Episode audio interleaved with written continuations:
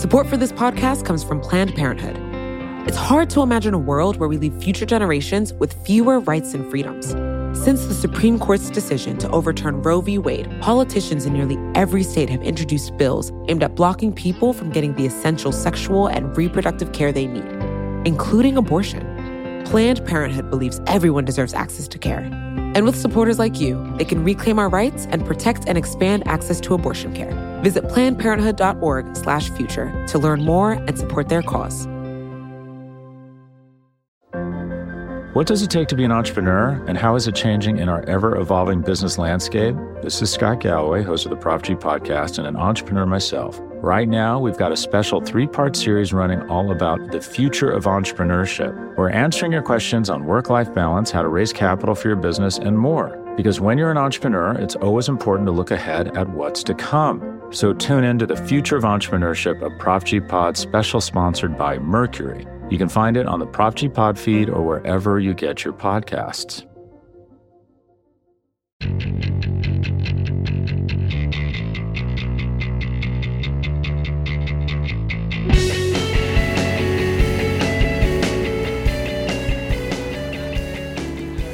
Please welcome Vox correspondents Zack Beauchamp, Jen Kirby, and Dara Lind.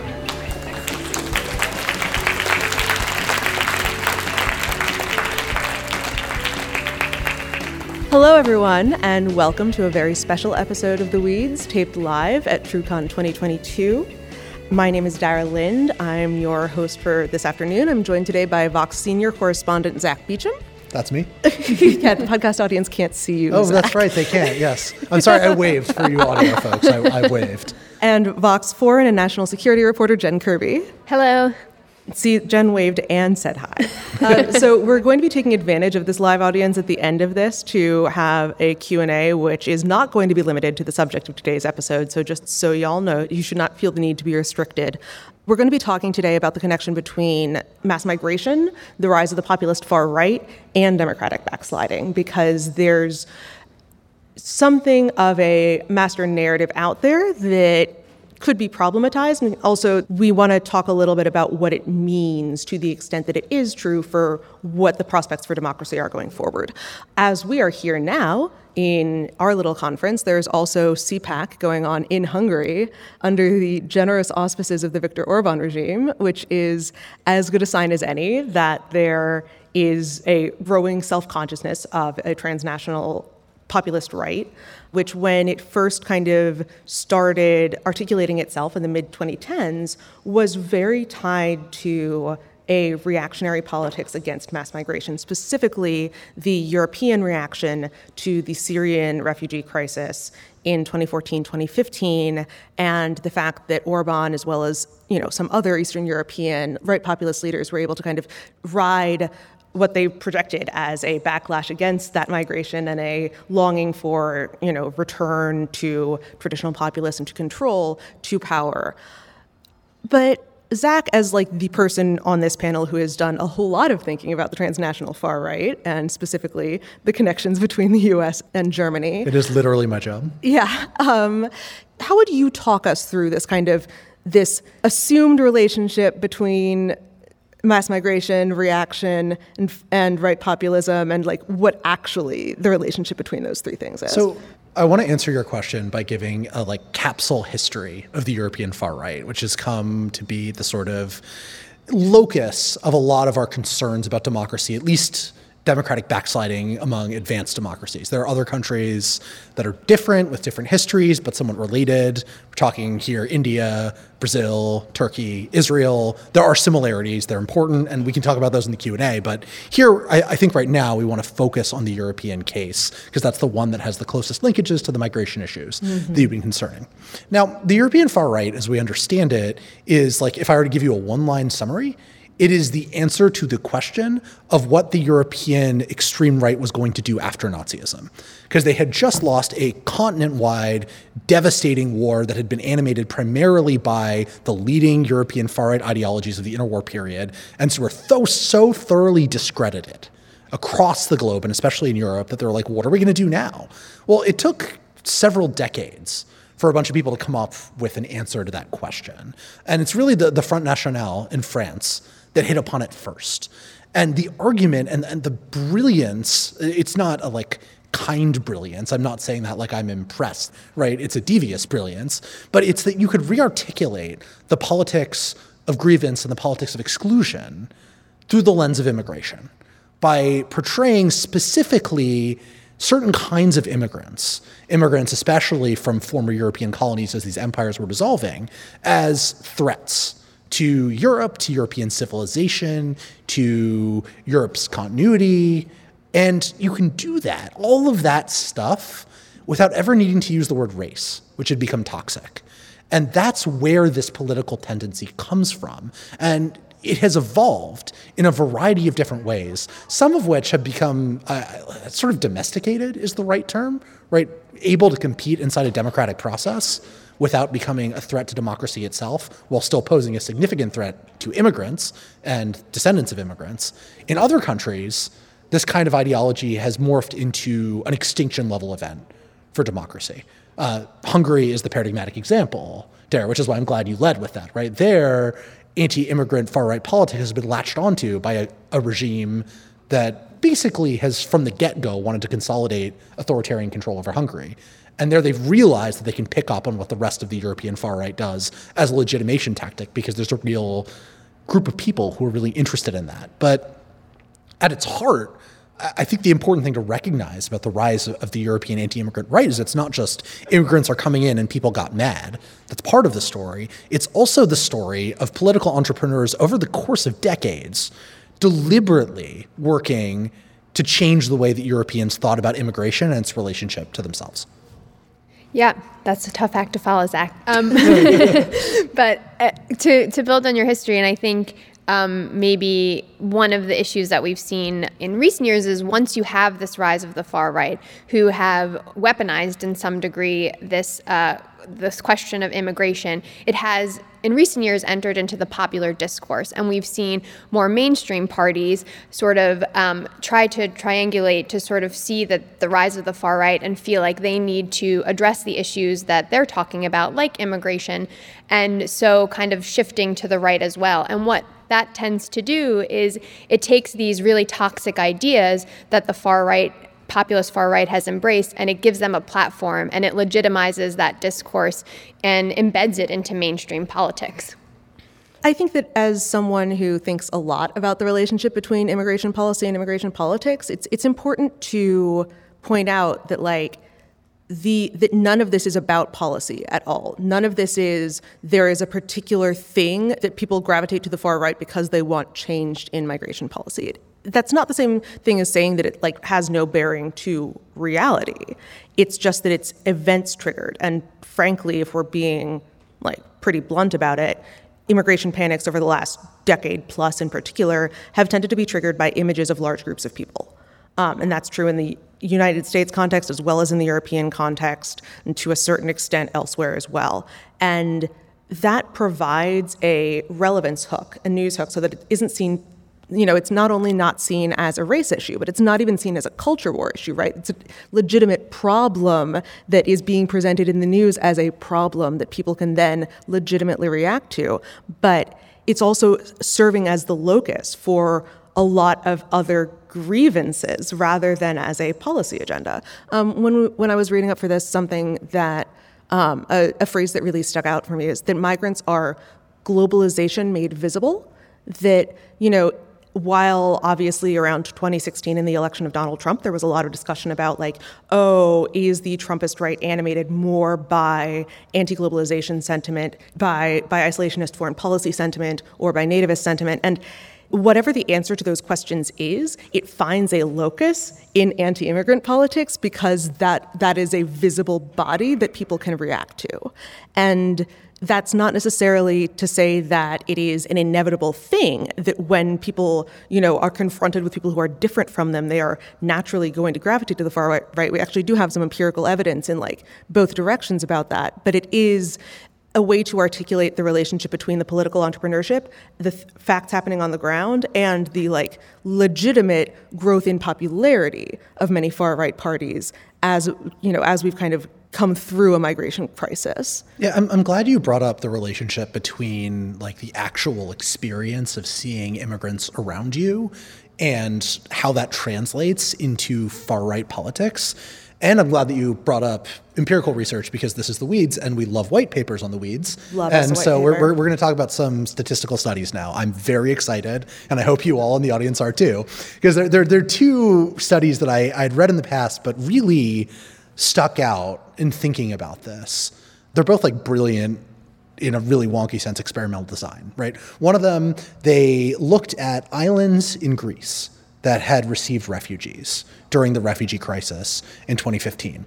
So, for example, there's uh, one island, Lesbos or Lesbos, you may know, was the locus of the refugee crisis in 2015 in Greece, which is one of the biggest receiving countries coming in from Turkey. Uh, there's an island just a few miles away that's a little bit further away, just far enough away that they didn't, the way that the boats traveled, it just didn't make sense for them to get a bunch of refugees. And it turns out this is a repeating pattern. Greece has a lot of islands. Some of them were geographically more likely to get refugees than other, but very demographically similar. So like political scientists love stuff like this because then you can do a really neat comparison and basically figure out causality, what the effect was of immigrant arrival on vote shares.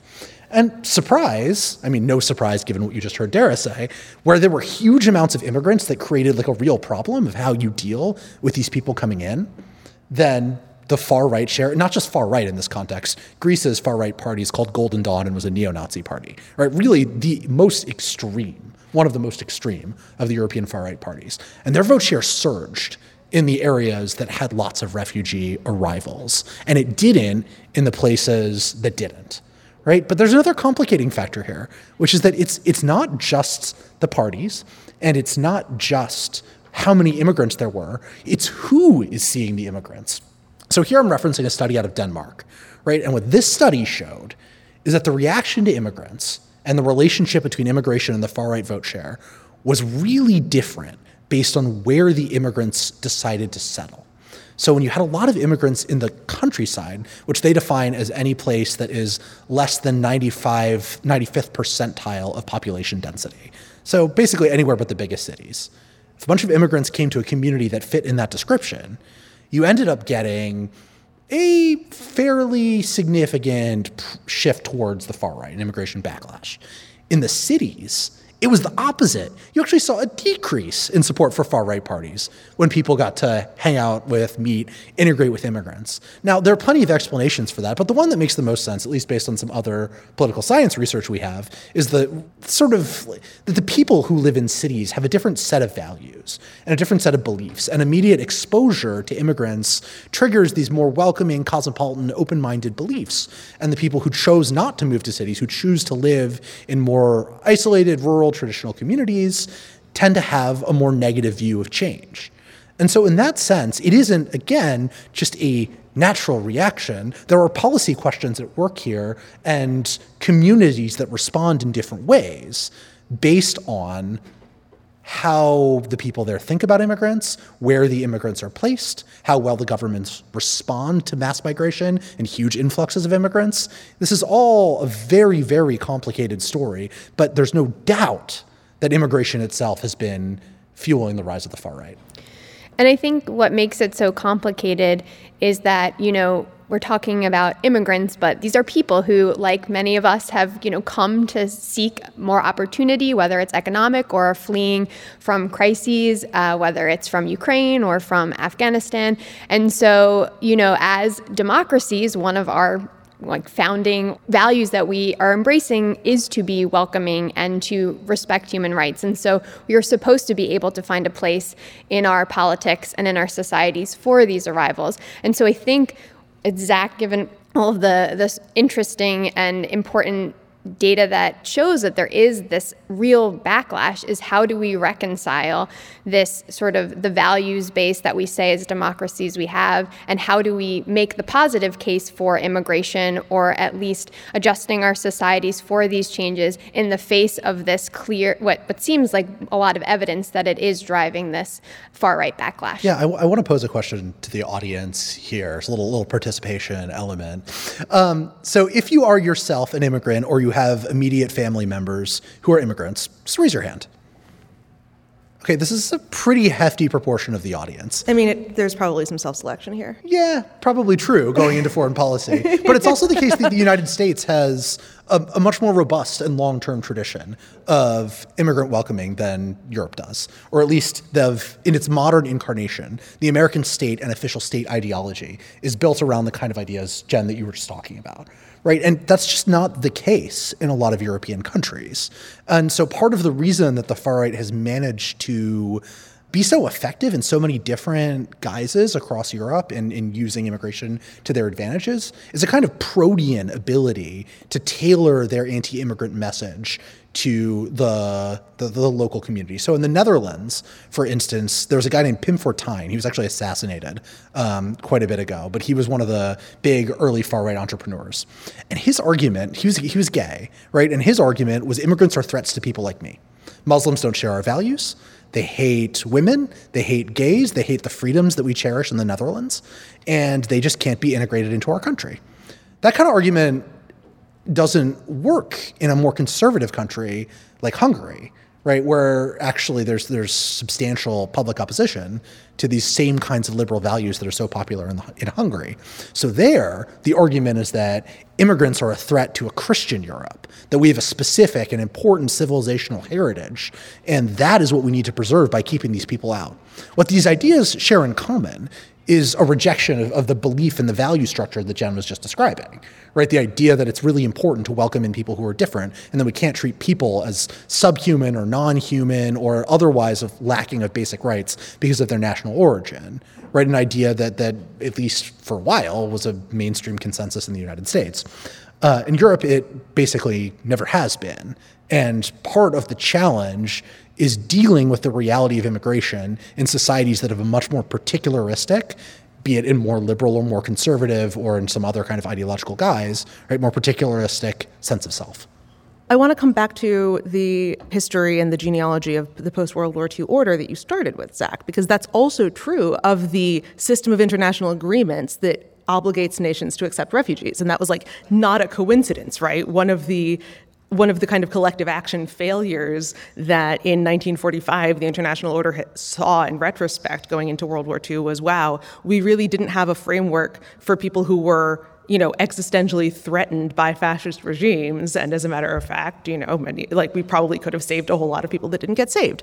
And so what's ironic is that until the Syrian refugee crisis of 2015 that kind of obligation to accept people who have come to your country, even by traveling through a bunch of different countries, and say, This is where I feel safe, I'm going to seek asylum here, had like Europe had been a little bit insulated from it um, because, you know, the Mediterranean is a dangerous enough crossing that you really did need large, large numbers of people in order to have any kind of meaningful arrivals. And, you know, it's when when it's a low enough volume that it's just mostly people dying in the water, you don't necessarily have to pay a ton of attention. If you're, you know, a fairly insular, like homogenous society. What's interesting to me, I think, is especially now that we're in the midst of a different mass migration event, which is the the Ukrainian exodus. On the one hand, that is very much harkening back to the like oh war in Europe this is something we haven't seen since World War II yada yada you know that that lay narrative on the other hand the actual refugee conventions as they got signed didn't create the same rights for people fleeing war as they did for people fleeing persecution in terms of the ability to you know actually settle in other countries because a war is seen as a temporary disruption. Whereas if you're being persecuted because of your identity that's you know seen as something where you can permanently resettle and make a new life. So what do we think about the way that the Ukrainian example is like how that is playing out and what that tells us about the effects of migration in European politics. I think it's been pretty clear in the way that Ukrainians have been welcomed, even compared to, you know, Afghanistan, where, you know, NATO countries were deeply involved in that conflict. There was some reporting out of Germany, even in April, that they had evicted some Afghan refugees uh, in housing to put Ukrainian arrivals in. And there's no sort of one conflict is worse or better than the other. You know, the Ukrainians are dealing with unspeakable circumstances. But I think we have to recognize too that in Europe there is a political angle to the way that, you know, the Ukrainian refugees, everyone is opposed to Russia, welcoming them, showing them with open arms is um, a way to sort of signal our values and, and make that very clear. And, and Putin knows this very clearly. I mean, we've seen just even a few months before the Ukrainian refugee crisis, we had um, the Belarusian president, Lukashenko, uh, sending migrants or, or, attempting to send migrants across the border um, with Poland, and they were being met with tear gas. And Lukashenko is doing this because the European Union had sanctioned him, and his goal was to say, "Oh, you who you embrace human rights, well, look at you here." And he was trying to create that image of showing European hypocrisy when the refugees come from uh, Middle East or Africa. And I think this goes back a little bit to what I was saying before in Europe and sort of dealing with these issues of how, it, as liberal democratic societies, do we want to uphold these values that we've kind of embraced in this post World War II order but also try to reckon with these fears of this right wing backlash at home, which is that rather than sort of making the positive case for um, accepting refugees or immigration, you see ways to sort of get around it. So, you know, in Europe's case, in the Belarusian instance, it was, well, you know, Lukashenko is weaponizing migration, so it, it doesn't sort of count. And it absolves them of the responsibility of actually dealing with the questions and making the affirmative case in many ways for immigration that's I think a useful way to, to kind of think about the ways in which immigrants are and aren't granted agency for sure. And the other point I would I would make is that you know I think it's going to be interesting to see if the um, response on Ukrainian refugees continues to be as welcoming as the exodus continues. A migration researcher I know said early in this crisis, if you if you have to be a refugee, make sure you're in the first wave because that's where the people are going to be bringing the teddy bears to the airport or, or to the train to the train station. Yeah, but it's it's not wrong, right? Yeah. Because obviously the goodwill is going like to the extent that goodwill is a non-renewable resource and is based on people feeling that they themselves have a surplus of resources to give. We're going to take a break and then we're going to start folding democracy into this conversation because so far we've been talking about politics but not really about democracy much less what that means for the rest of us. Support for The Weeds comes from Not Another Politics podcast from the Harris School of Public Policy. With the constant news cycle, there's a lot of noise out there. Opinions are plastered all over social media, pundits are throwing out hot takes without any sort of context, and it's only getting worse as we dive farther into election season. We know that if you're listening to us at The Weeds, you're looking to cut through all this. And if you like this show, you might like Not Another Politics Podcast. Not Another Politics Podcast is produced by the University of Chicago Harris School of Public Policy. They want to take a research and data approach to analyzing hot button issues and offer perspectives that go beyond the headlines. They cover a wide variety of topics in their episodes, but a few recent episodes that you can listen to include a deep dive into why women are underrepresented in US politics or whether or not we can believe political surveys. You can listen and subscribe today at harris.uchicago.edu slash NAP. That's N-A-P-P.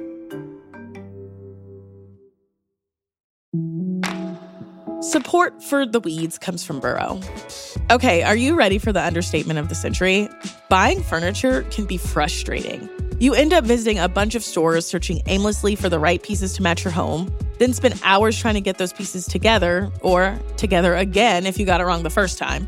And that's even if you were able to get it through the door. Burrow is a furniture company that wants to make the whole thing easier.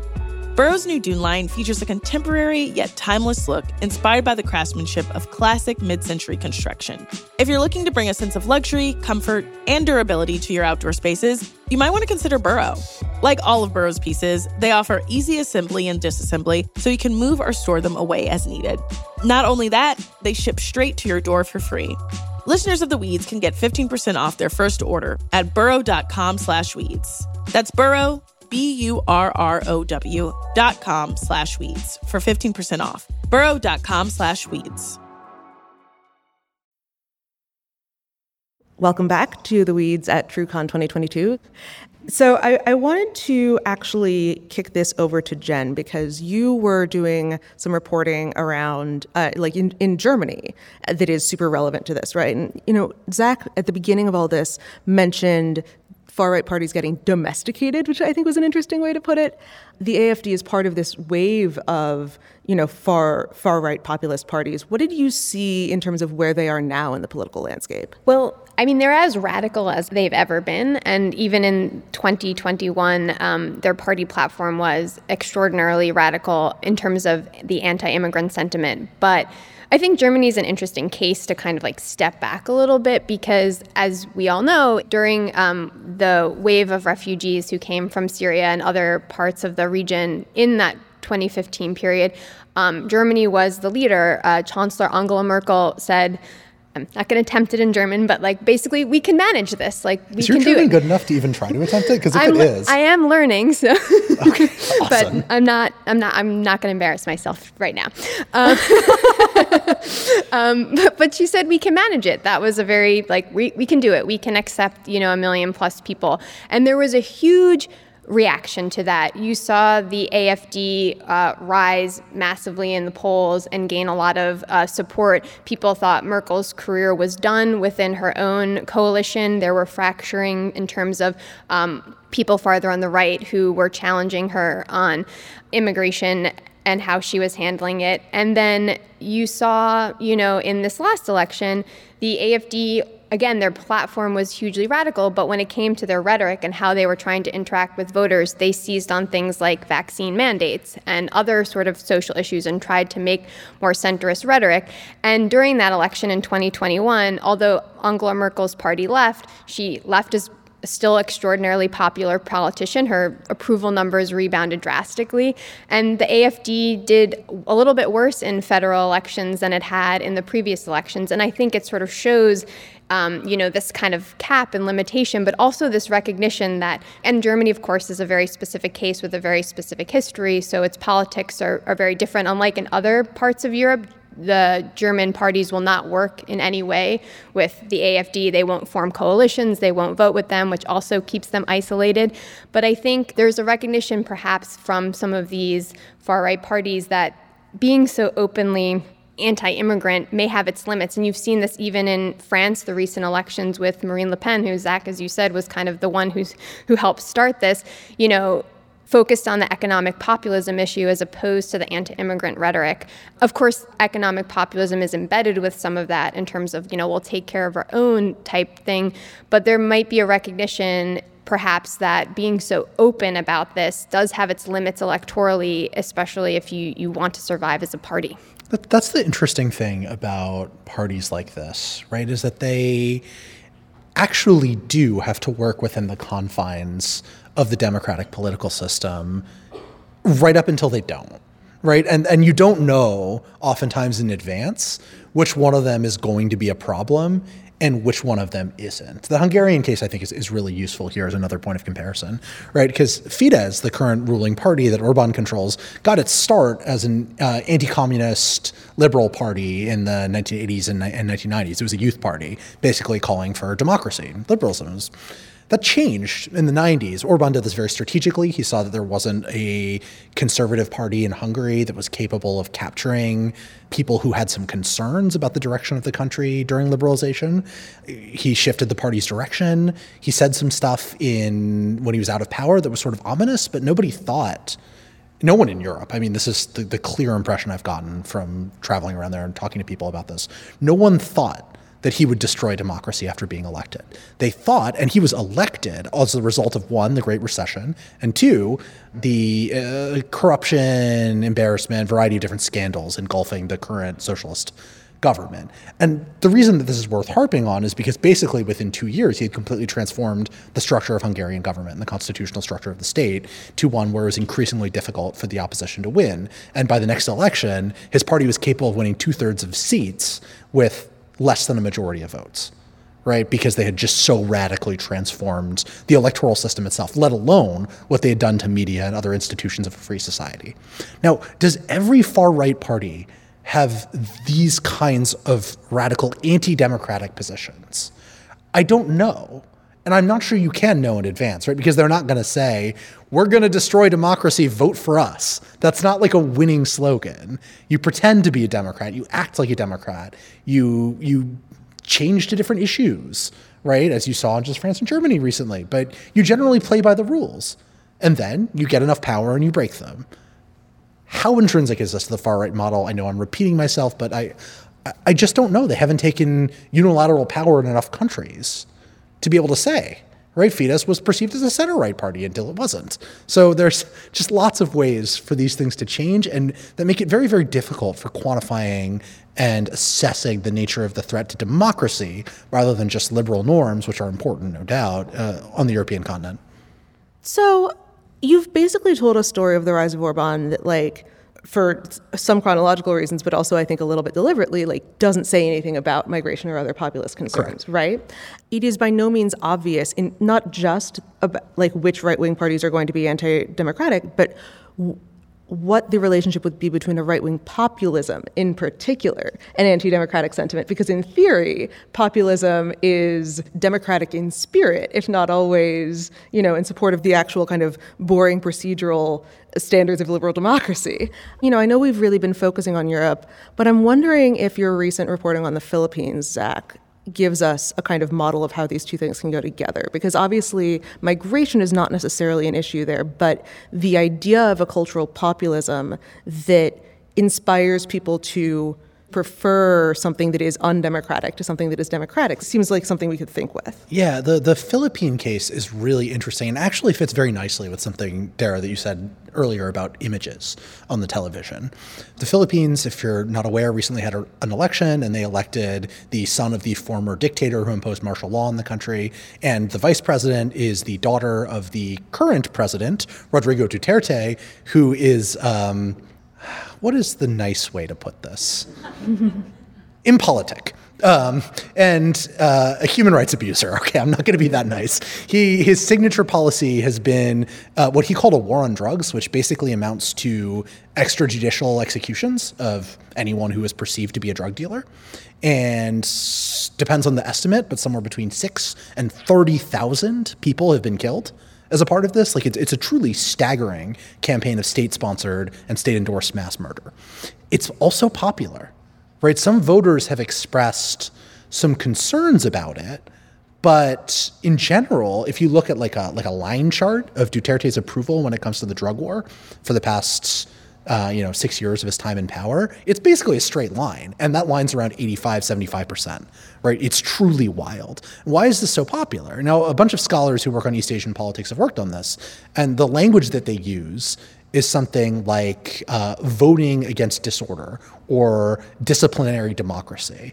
By this, they mean this idea that voters find democratic political life messy. And so when somebody comes and says, I'm going to break all the rules and I'm just going to fix the thing you don't like, in the Philippine case, it's crime, uh, they're like, that's fine by us. We are tired of these compromises. We're tired of these rules that are tying the police's hand and tying the president's hand. And somebody should just go through and smack all of them. And that is the nature, I think, of the connection to some to, to Orban in particular, and the particular kind of illiberal and authoritarian politics is like he gets things done. When you talk to right-wing admirers of Orban in the United States, they say the same thing. He's he's a lot like Trump but he at least accomplishes things, right? Like he fights and he wins. Maybe you have to break some liberal norms to do that, but at least we're scoring our cultural victories. So that's the thing. It's about a sense that society is disordered and that somebody, through this kind of authoritarian populist appeal and illiberal policies, can set it right, whether the source of disorder is drug dealers or immigrants.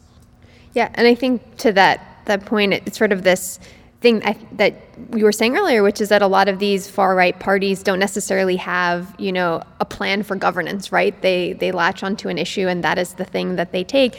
And one of the challenges, there's no way to sort of test how their proposition can fail because voting them into power could potentially threaten the entire democratic project. And so there is this constant tension where they actually don't even have the ability to face the democratic public and be accountable to it because the goal is to kind of keep them on the outskirts. And I think this tension is part of the reason, or, or maybe contributes to the reason why these parties are so hard to kind of tamp down altogether. Jen, something you said earlier about Germany is sticking in my head that they're one of the few countries that still been able to maintain like a really hardline norm Yeah. against coalition government or cooperation with their far right party.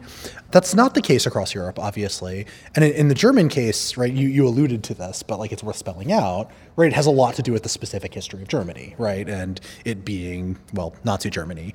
But the, the, the way the countries approach this over time, over a really long time span, has this really significant effect, right? And it doesn't have to be a country as historically distinct as Germany in terms of its relationship with the far right. My favorite example here is Canada, which is a country that, due to the nature of my marriage, has near and dear to my heart.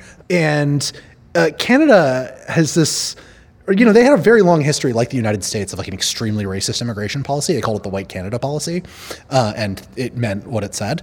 And they changed that, and in fact, today are, are by most metrics maybe the world's most welcoming country to immigrants. Coincidentally, not coincidentally, they have basically no far right party. What happened? It's a complex story. There's a lot going on there. But my the best theory that I've seen from academics who study Canadian immigration policy is that it has a lot to do with the emergence of multiculturalism as like the, the country's dominant ideology right? Canada, for reasons relating in part due to separatist tensions in Quebec and the nature of having to manage a country that has a significant divide between English and French speakers, adopted multiculturalism as official state ideology. This idea that we should be a country that is home to different kinds of people. Uh, the, the metaphor they use is not a melting pot like the United States, but a salad bowl. And this idea of a country whose entire identity is about being opening, welcome, and liberal is something that Canadian governments have pushed through education, through state PR, through all sorts of different mechanisms to try to create and form and cement Canadian identity. And it's been remarkably successful to the point where Canada is one of the only countries in the world, maybe the only one, where people who tend to describe themselves as more patriotic on polls also say they are more welcoming of immigrants and more open to difference. That just that just doesn't happen in the United States and Europe, right? The people who are more self-identified as patriotic are the people who don't want change and they don't like immigrants. But that's just it's really striking how effective this education campaign and this this really a kind of nation building campaign in Canada has been. Yeah, I mean, the other thing that I would point out in terms of the Canadian example is on this theme of liberal democracy as a cause of disorder and like and and you know the compromises that you have to make in order to live within liberal democratic institutions. The way canada has set up its immigration policy and like this is going back to a very old uh, live weeds taping from like three, four years ago. Uh, five years ago? Five years ago. My hair was blue. Um, this is for weeds completists. Sorry, right? So go yeah, back and it's like to this if you want to. absolutely way back in the archives. We actually did an entire episode on Canada's immigration policy, and the one of the big takeaways there is that there's so much flexibility in the executive branch to decide how many immigrants to take and of what kind that it you know, it just it makes it extremely easy to be responsive to global events, and it also means that you don't have the experience of wow, we could be doing what it, what's needed right now, but our stupid system is getting in the way. You know, it means that you hmm. actually have like. Justin Trudeau can just up and say today we're going to take you know a gajillion refugees, and it's like oh okay we have a government that is robust and fast and able to solve the problem, which is usually the appeal of the authoritarian populists. But like if we can't you know, go back in a time machine 50 years and just seed like every democratic country with the kind of multicultural, you know, secret sauce that you just identified in Canada. Like, how can democratic parties respond to the rise of a populist politics that is explicitly anti-disorder and therefore has sympathies with authoritarianism and that as you were saying earlier Zack you can't really tell whether you know like it's an egg and when it hatches you can't tell if it's going to be anti-democratic and actually like claw the country back from democracy or whether it's going to survive within democracy like the afd has I, I don't know if I have like th- the answer to that question, right? Like if I did, I would. We be would. cons- None of us would be here. Yeah, I would be. I would be like trying to go consult for some political parties and telling them how you can stave off the far right surge, right? But I, what I will say is there's like a thing not to do, uh, which is a little counterintuitive. Yeah. Uh, and the thing that you shouldn't do is try to act like the far right parties. There's a political scientist, he's at Oxford, his name is Tarik Abou-Chadi, and this is what he studies, is how mainstream parties change in response to the far right challenge and how it helps them. And he focuses on Western Europe. Right? And so he has this new paper that came out in March this year. And the question is like, if you are a mainstream left or right party, what happens when you start adopting more restrictionist immigration views in response to a far right success, which he's, he finds tends to happen, right, is, is more likely than not. Actually, these parties do worse when they take when they start sounding like the far right on immigration. Now, wouldn't you think, hey, we're just neutralizing the issue, we're making it so that they can't outcompete us on immigration, and so we can talk about other issues? That's not the way the logic works. What actually happens is that you normalize and you mainstream far right language. And so it ends up being the case that a bunch of voters who may otherwise have been like, oh, we can't call immigrants rapists and criminals and thieves. That's bad. That's a lot like what the the way Nazis talked about people. And then you you start hearing you know social democrats and Christian Democrats say, well, immigrants they're horrible. They're a threat to Christian Europe. They're rapists and thieves. Then they start to think, well, okay, maybe I can vote for parties that talk like that. And there's only one party that is like the authentic real version of it, and that's the far right party.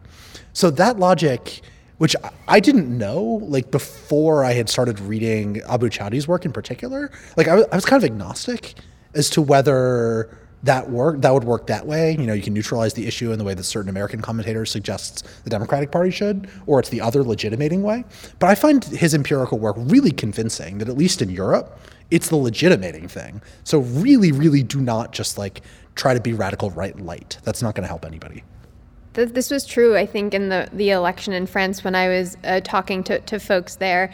You know, there's been a, an utter collapse of the center mainstream parties, and a lot of that a, a, big part of that is because of Macron himself, but you saw, you know, the center right party there try to sort of adopt some of Marine Le Pen's talking points from the national rally. And somebody said to me, "Is like if I'm believe that stuff. Why am I going to vote for like the diet party or like the light party? Why don't I just vote for the real and authentic thing?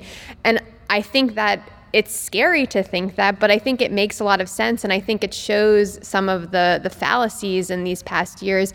My sense has always sort of been that European parties, European political leaders on both the center left and the center right understand the threat of the far right. And so they want to kind of like, if we can just peel back some of their voters, then we'll veer back to the center once the threat is gone. And by doing that, again, they legitimize and give a space in the public discourse for things that weren't there before.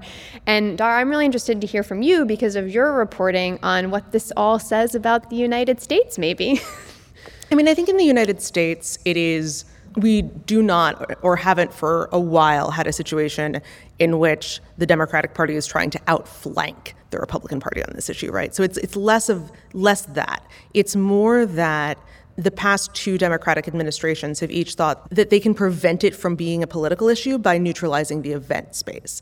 And sometimes that's by pointing out we're doing X, Y, and Z in terms of policy as Obama did during his first term when he was like doing a lot of deportations and making sure that, you know, and doing so explicitly with the aim of trying to persuade Republicans that Democrats were a credible bargaining partner on immigration.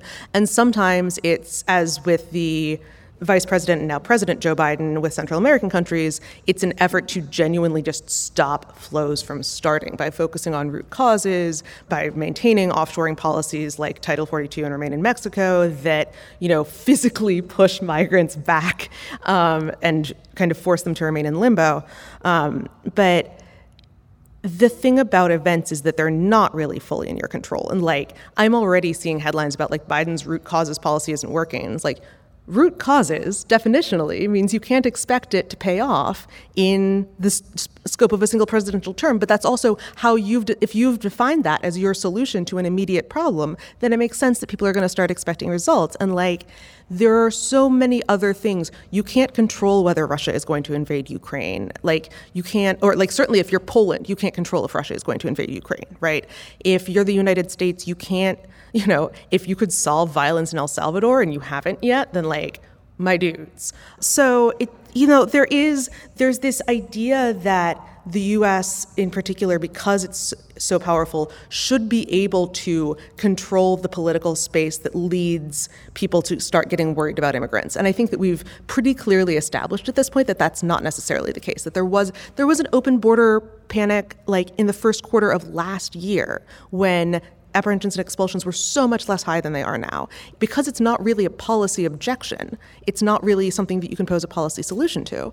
And the other thing I would point out here, and like this is where we come back a little bit to the to the authoritarianism side of it, is it's not just this kind of abstract Overton window, like, oh, if you move them within the Overton window space, then you've given people permission to vote for them. It's that if you've accepted that this is a civilizational threat and you're trying to fix it with liberal democratic tools, like if you're trying to, to prevent migration across the US Mexico border, if that is your goal, then yeah, it makes sense that you're going to see high numbers of people getting apprehended and expelled as a failure because the point is to keep them from crossing. But once you've said that people getting apprehended and expelled is a failure because they shouldn't be able to cross, then where are you drawing the line before people are just massed on before border patrol agents are just massed on the southern border with like guns right? You've already ceded that, that, that there is that the problem is the violation of space and the line from that to invasion to existential threat is much more direct than it, wa- it than it would be if you said look the point of this is that we're apprehending as many people as possible because we need to know who's coming across and if they don't have a legitimate claim we'll send them back. I was reading a new book on the history of the right by Matt Continetti, who is himself a somewhat prominent member of the right. So it's like a sort of introspective thing. And um, one thing that he says when he's writing about the rise of Trump is that one of uh, Stephen Miller's core insight and the thing that like animates him is that he sees immigration as a master issue, right? And it's a master issue in Miller's mind. And actually, like, I, under no circumstances you got to hand it to him, etc. But like, I, I, actually think he's he's like kind of right about this. Is that immigration is is the master narrative because it speaks to core questions about identity and belonging, and those questions are also at the heart of democracy. And this is, I think, what what Dara was trying to get at. Oh here. no, I mean that's also like the thesis of my career. So yes, yeah, keep, yeah, yeah, keep yeah, talking about how important my beat is, please. Oh yes, I would I would like to talk about how important your work is and how everybody should read it.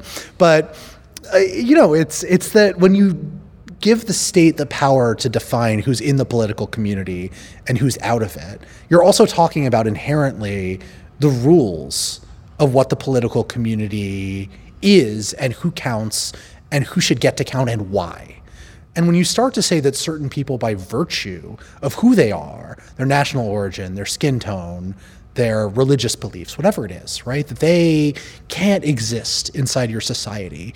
You're not just saying we should have the power to keep them out. You're also saying that we should have the power to determine who belongs in and out, literally in terms of physical borders, but also in terms of who should be represented in the political order and who should have voice in determining the decisions of our society. That's the, the, the power, the element of judgment on a like political theoretical level right? Like we're, we're much more at the high abstract philosophical lens than the pragmatic politics lens, but those things do relate to each other, right? And and, and claiming that kind of power, I think it doesn't like necessarily mean that you're going to try to undermine democracy, but it coexists very comfortably with a worldview that says we alone can fix it and we alone are the ones who, who are the legitimate wielders of power and controllers of it when we planned this episode, we weren't planning to get to great replacement theory, but you just took us there. I did, didn't I? Yeah, because the whole thing about like the converse of this narrative you've just laid out is the idea that the opposition is taking advantage of our open liberal democratic process to stack the decks on electoral power. Right. And therefore, not only do we need to oppose them because they want to change our culture, but we can't trust the electoral institutions because the electoral institutions are the result of this deck stacking. Zack, this is your. Oh yeah, yeah. I was gonna, I was gonna let you talk, Jen. No. Yes, I've been writing a lot about replacement theory um, in the fun part of my career, which is like half normal mainstream extremism of the far right and like half incels and neo Nazis. And so like now we're talking about the incel and neo Nazi half merging with the like normal far right half. I can't believe I said normal far right. Like this is what the world is coming to. Um, yeah, like re- replacement theory moved, like had this shift from the outskirts to the mainstream, at least in, in the United States, right? Basically, because Tucker Carlson is on TV and he's watching what turns up his ratings, and he notices that like when he turns the racism dial up, it like really does well for him in terms of ratings and who wants to watch a show. I'm not just making this up, by the way. This is all in a, like a very lengthy New York Times piece where they had a lot of sources from inside Fox News as to how these ideas disseminated and became a major part of his show, which in turn is what brought it into mainstream Republican rhetoric. The idea that immigration is not just bad in the way that Trump said it, but actively a Democratic plot to replace us. This idea has multiple people have multiple traced multiple different origins, right? The idea that white people are being replaced uh, you know, in, in, global politics. You can see it back in the 1920s in the United States with folks like Lothrop Stoddard. It's parodied very famously in The Great Gatsby. But like in its more modern form, there's a French philosopher and writer that's associated with it. But it's been very common on, on the European far right for quite some time, right? And in Hungary now, it's it's probably the only country in the world where it's governing ideology. Right, where the government explicitly over and over and over again says that immigrants are coming and people are, are sneakily some people right like you can you can like see the brackets when he says george soros. That's the hungarian pronunciation right? Like that those people are masterminding immigration. That is functionally the, the central view of the government, which shifted to anti-immigrant demagoguery as its central raison d'etre during, basically during and right before the refugee crisis in 2015. And there, it, it really has underpinned a lot of the anti democratic moves. One example I'll give, right, is that they went after Central European University, which was a very well regarded university based in Budapest, um, founded by Soros. And they went after it because it was allegedly an instrument of Soros's power in Hungary. I mean, really, it was just a normal liberal arts university with a heavy focus on the social sciences. So a bastion of liberal values in the broad sense, but not like secretly beaming in Soros propaganda about how Viktor Orban is evil all the time. So the reason to shutter it is because it's a normal liberal democratic university, right? Like they don't want anything that challenges their ideological hegemony, anything that trains Hungarians to think differently from what the state narrative is.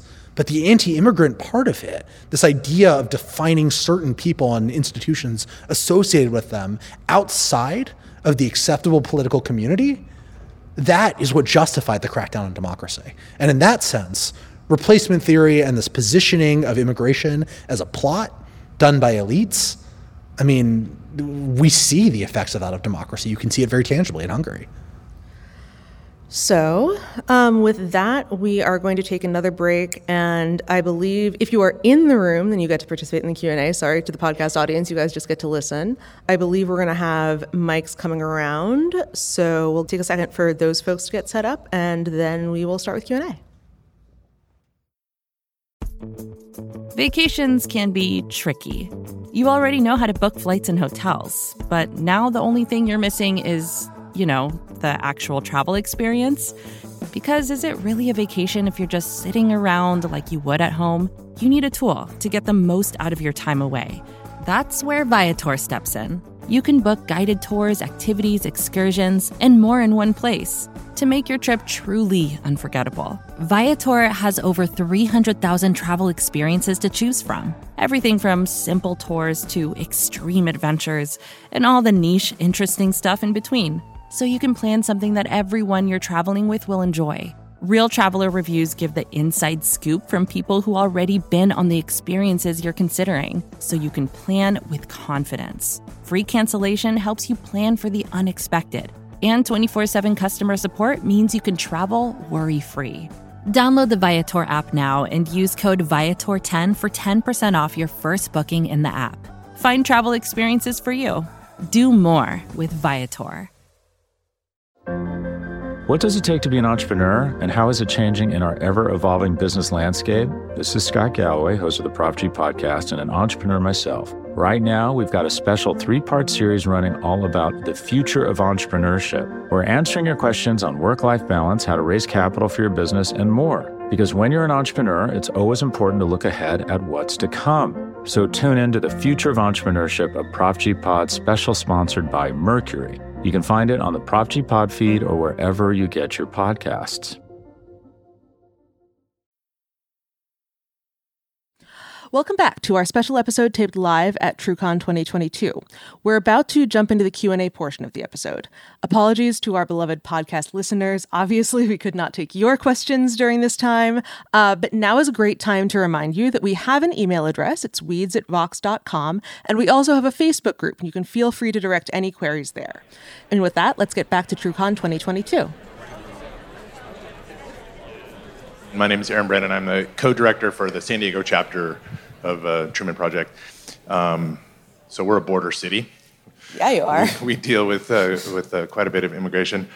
Um, but Dara, you mentioned, and then uh, you brought it up as well, uh, the imagery of the large crowd of people.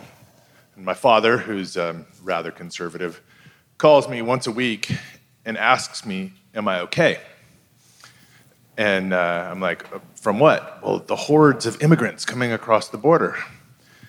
And um, it's pretty unsettling, and partially he's just old and been poisoned by Fox News, and, and partially it's cognitive decline. But my, my question is um, that media outlet is pushing that narrative over and over and over again to the point where my dad believes that I'm in danger from people coming across the border. I'm like, no, I can see the border, we're good.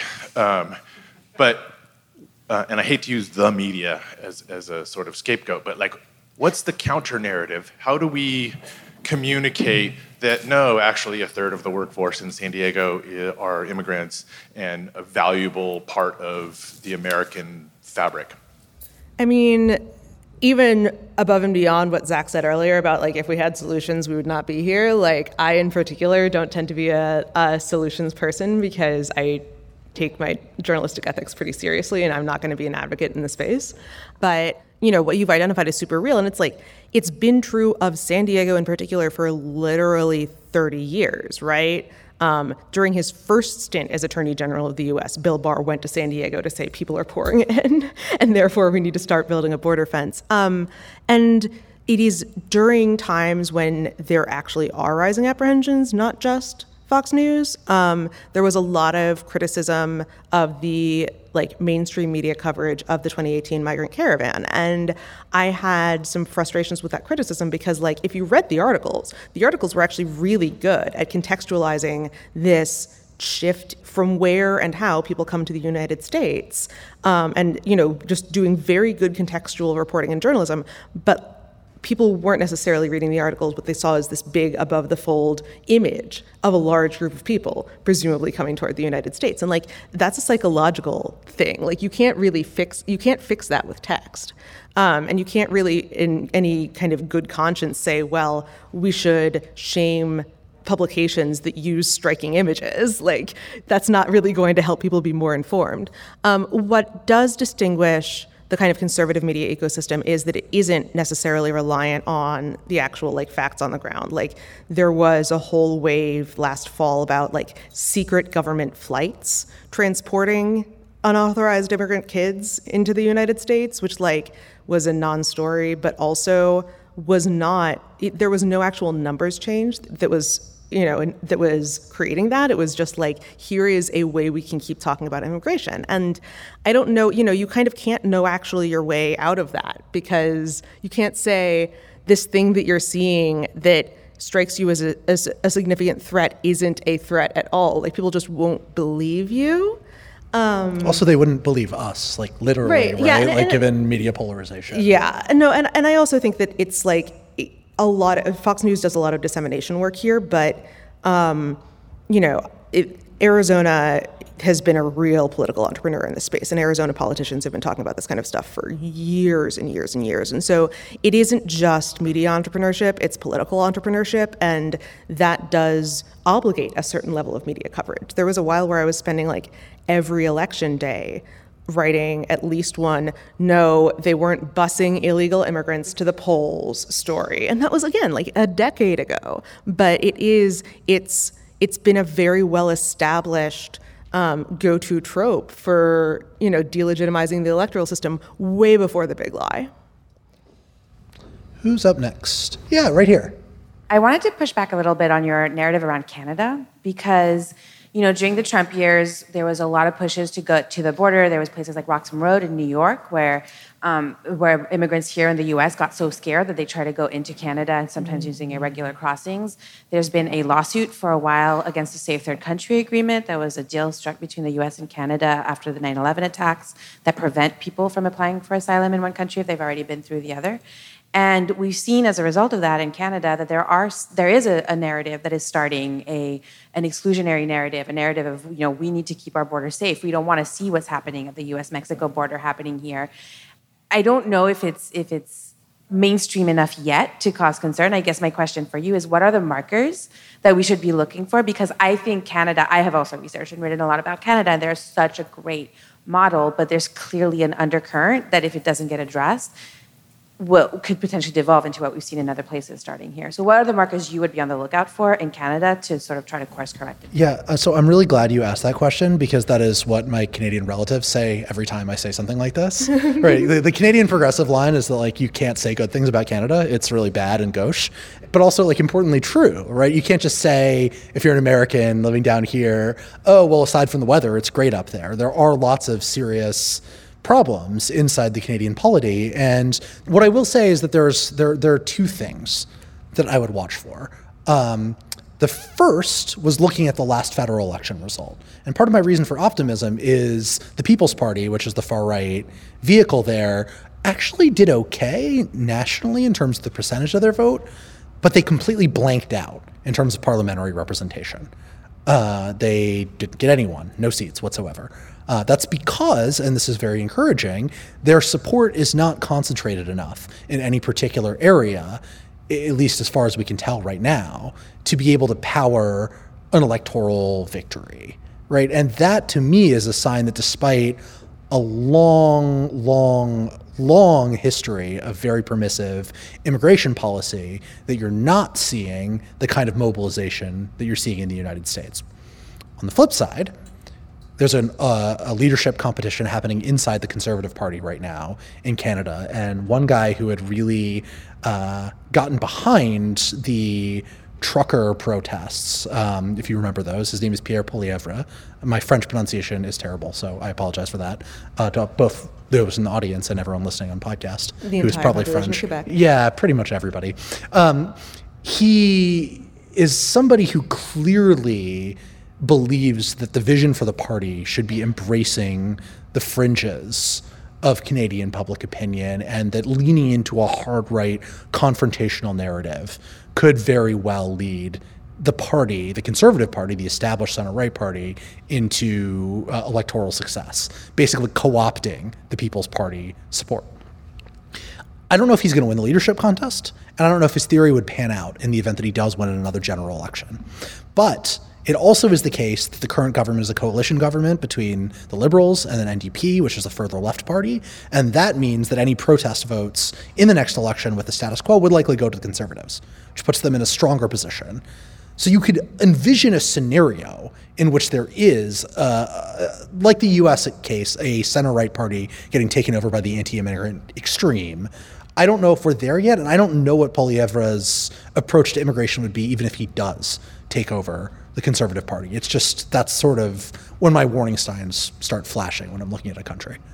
Who's up next? Sure, right over there. Hi, Tiffany Soroy.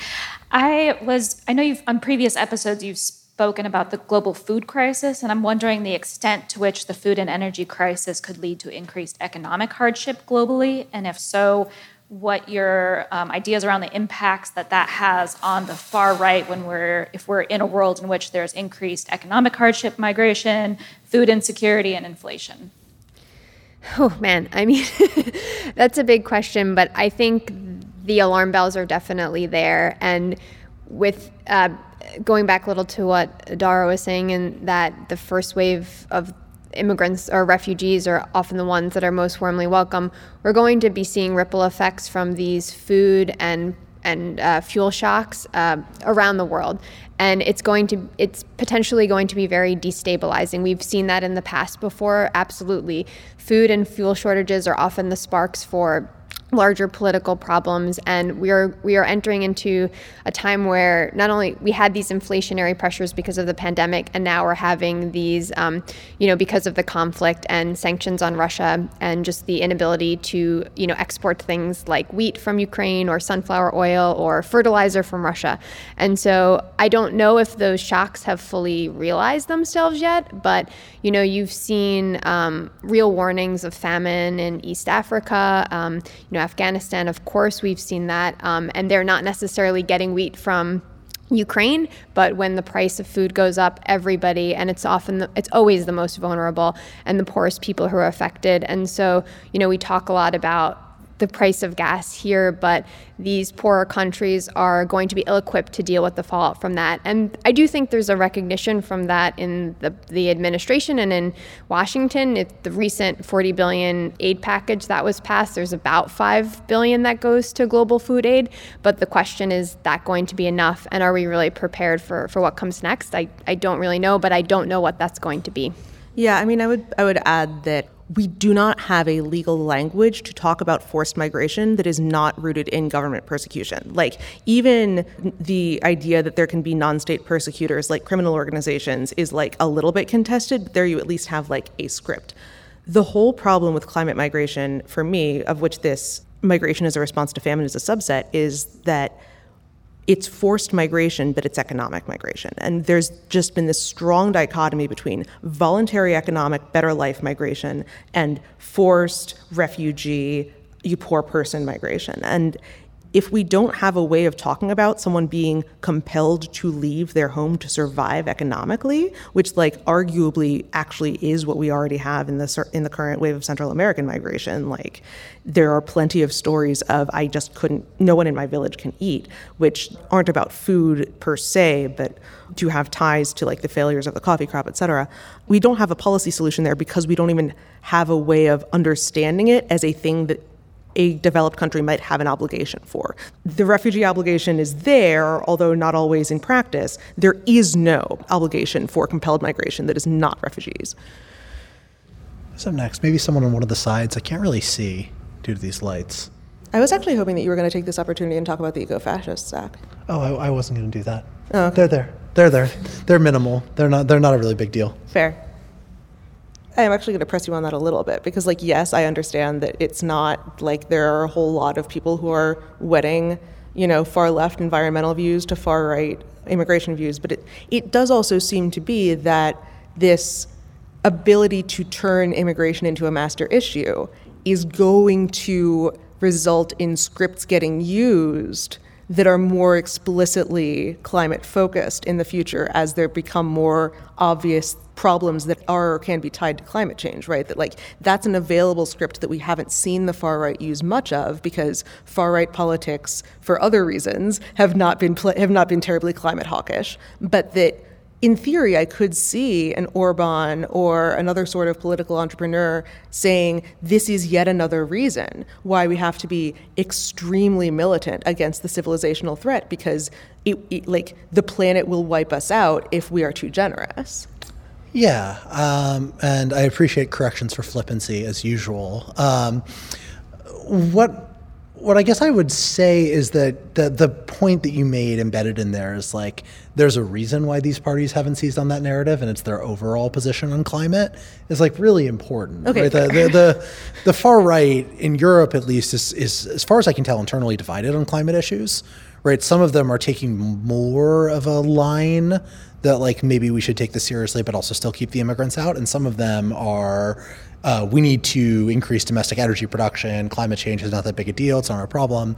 That that kind of thing, right? And I think maybe more fundamentally, it's like not a winning issue for them. It's a winning issue for the left wing parties, and that you know in Europe the, the public opinion is much more favorable towards the accepting the reality of climate change, the need to do something about it than it is in the United States.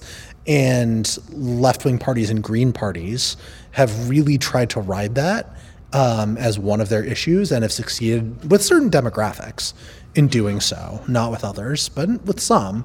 And so the far right just doesn't see, as far as I can tell, a lot of grounds to, to win there. Now, in a world where forced migration because of climate change is much more salient, it's very possible that could get integrated much more into the narratives.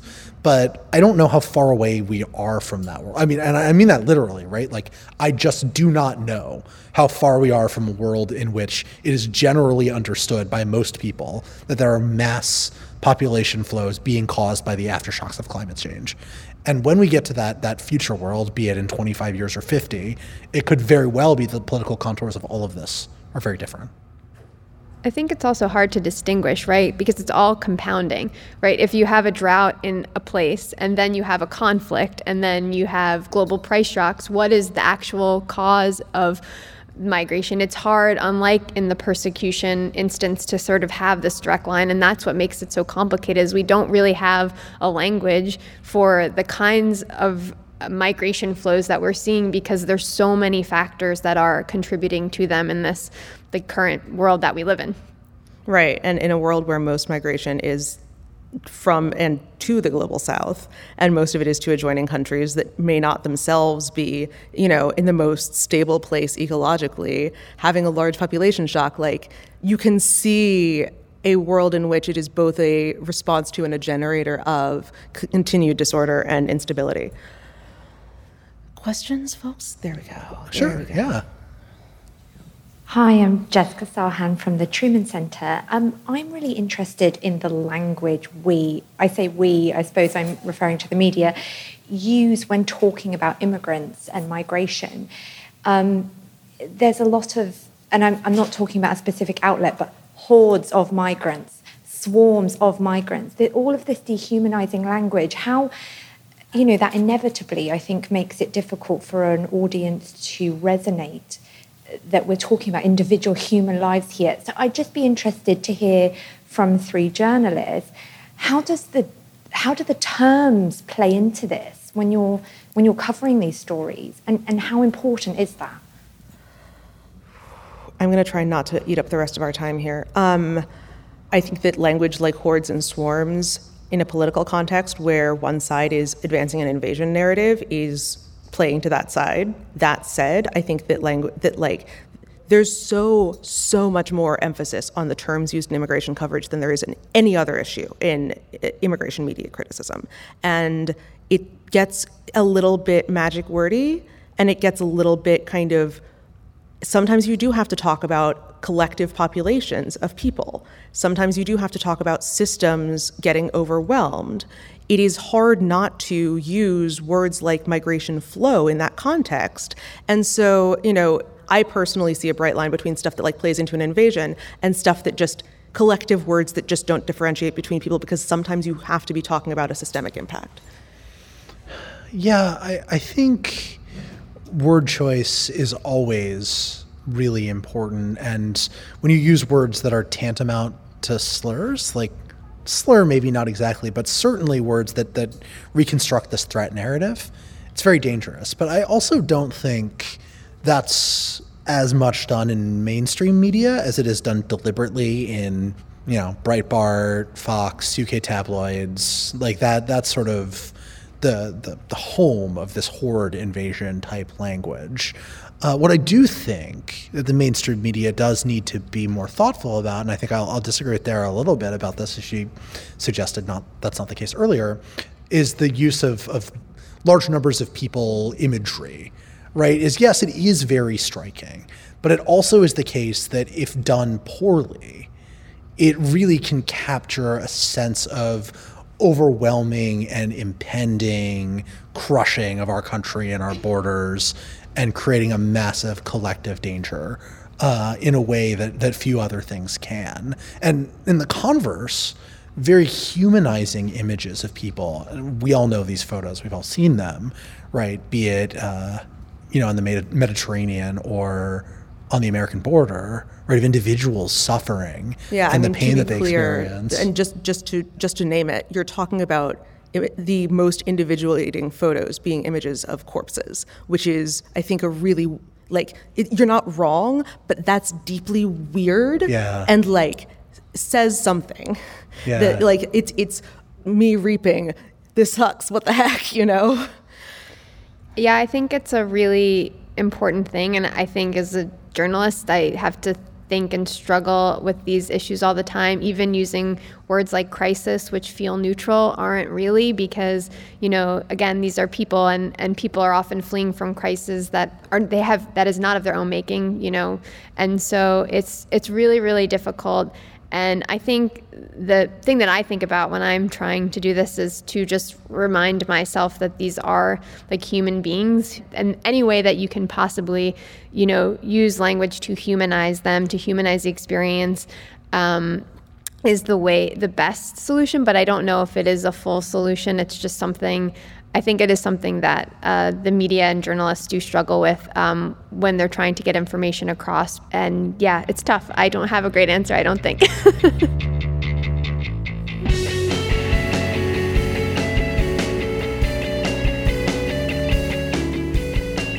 and on that typically uh, solutions based note, um, we are going to end this week's episode of The Weeds our producer and engineer on The Weeds is Sofi LaLonde. Libby Nelson is our editorial advisor. Amber Hall is our deputy editorial director for Talk Podcasts. Special thanks for this one to Efim the Dream Shapiro, who has done our on site engineering and who has been here for hours making sure we sound good. Yeah, allegedly he got here at 7.30, yeah. which is incredible. And um, uh, he probably spent more time preparing for this than we, than did, we did. So real, real props to Efim. Um, and also shout out to Sarah Bishop Woods and the Truman Project for help organizing. The Weeds is a podcast on the Vox Media Podcast Network. Thanks a lot. Thank you very much.